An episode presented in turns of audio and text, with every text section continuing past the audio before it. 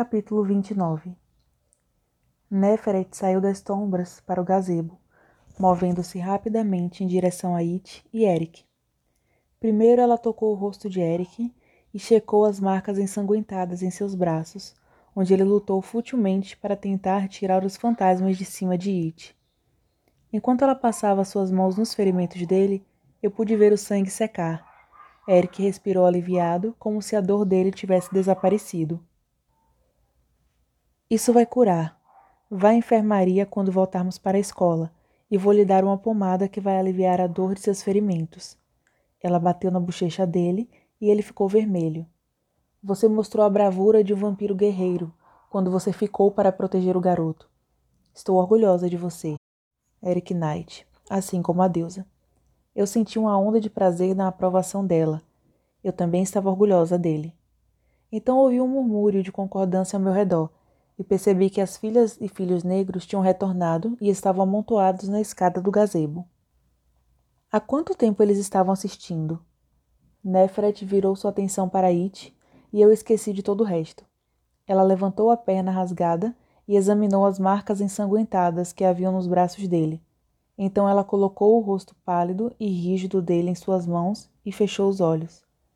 Eu vi o corpo dele endurecer ainda mais e ter uma compulsão, e então ele suspirou, e como Eric, ele relaxou. Depois de um segundo, ele parecia estar dormindo pacificamente ao invés de lutando silenciosamente contra a morte. Ainda de joelhos ao lado dele, Nefret disse: Ele vai se recuperar e não vai lembrar de nada dessa noite, exceto que ele ficou bêbado e se perdeu tentando encontrar sua quase ex-namorada. Ela olhou para mim enquanto disse isso, e os olhos dela eram gentis e cheios de entendimento. Obrigada, eu sussurrei. Nefret acenou brevemente para mim antes de levantar e confrontar Afrodite. Eu sou responsável pelo que aconteceu aqui hoje à noite, tanto quanto você. Eu sei do seu egoísmo há anos, mas eu escolhi ignorar, esperando que com o tempo e o toque da deusa você ficasse mais madura. Eu estava errada. A voz de Neferet tomou uma qualidade clara e poderosa de uma líder. Afrodite, eu oficialmente te libero da sua posição como líder das filhas e filhos negros. Você não é mais uma alta sacerdotisa em treinamento. Você não é diferente que qualquer outro calouro. Com um movimento duro, Nefret ergueu sua mão e arrancou o colar de prata que estava pendurado entre os peitos de Afrodite.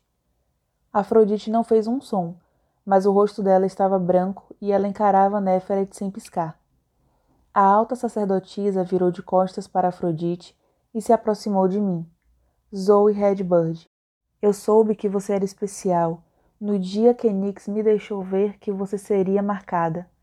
Ela sorriu para mim e pôs um dedo debaixo do meu queixo, levantando minha mão para poder olhar melhor minhas novas adições à minha marca. Então ela passou a mão no meu cabelo para o lado, para que as tatuagens aparecessem no meu pescoço, ombros e costas. Eu ouvi as filhas e filhos negros se afogar quando eles também viram minhas estranhas marcas. Extraordinário, realmente extraordinário, ela disse, deixando suas mãos caírem dos seus lados, quando continuou.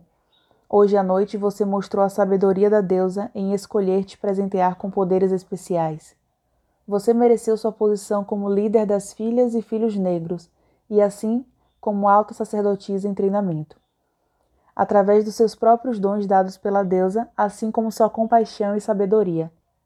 Ela me entregou o colar de Afrodite. Pareceu quente e pesado na minha mão. Use isso mais sabiamente que a sua antecessora. Então ela fez um gesto realmente incrível. Neferet, alta sacerdotisa de Nix, me saudou seu punho por cima do coração fez uma formal reverência, como um sinal dos vampiros de respeito. Todos ao redor, com exceção de Afrodite, a imitaram. Lágrimas borraram minha visão enquanto meus quatro amigos riam para mim e se curvavam, como outras filhas e filhos negros. Mas, mesmo no centro de uma perfeita felicidade, eu sentia a sombra da confusão. Como eu pude ter duvidado que poderia contar qualquer coisa a Neferet? Volte para a escola. Eu vou cuidar do que precisa ser feito aqui, Neferet me disse. Ela me abraçou rapidamente e sussurrou no meu ouvido. Estou muito orgulhosa de você, Zoe Bird. Então, ela me deu um pequeno empurrão na direção dos meus amigos. Deem boas-vindas à nova líder das filhas e filhos negros, ela disse. Demi, Stevie Ray, Shawnee e Erin lideraram a torcida. E então todos me rodearam e pareceu que eu fui levada do gazebo em uma exuberante onda de risada e congratulações. Eu acenei e sorri para os meus novos amigos, mas eu não fui enganada. Silenciosamente lembrei a mim mesma que apenas momentos antes eles estavam concordando com tudo que Afrodite disse. Definitivamente, eu iria precisar de um tempo para mudar as coisas. Chegamos na ponte e eu lembrei meus novos protegidos que tínhamos que ser silenciosos enquanto voltávamos através da escuridão para a escola. E eu fiz um gesto para que eles fossem na frente. Quando Stevie Ray, Deming e as gêmeas começaram a cruzar a ponte, eu sussurrei: Não, vocês andam comigo. Rindo tanto que eles pareciam bobos, os quatro pararam perto de mim. Eu encontrei o alegre olhar de Stevie Ray. Você não deveria ter se voluntariado para ser um refrigerador. Eu sei o quanto você estava assustada. O sorriso de Stevie Ray sumiu com a reprimenda em minha voz. Mas se eu não tivesse feito isso, não saberíamos onde o ritual seria.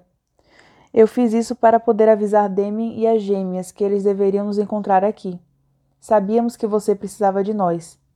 Eu levantei a mão e ela parou de falar, mas parecia que iria chorar. Eu sorri gentilmente para ela. Você não me deixou terminar.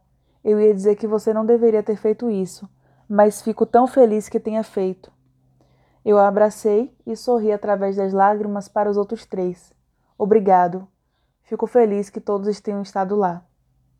Ei, Zé, é o que os amigos fazem, Demian disse.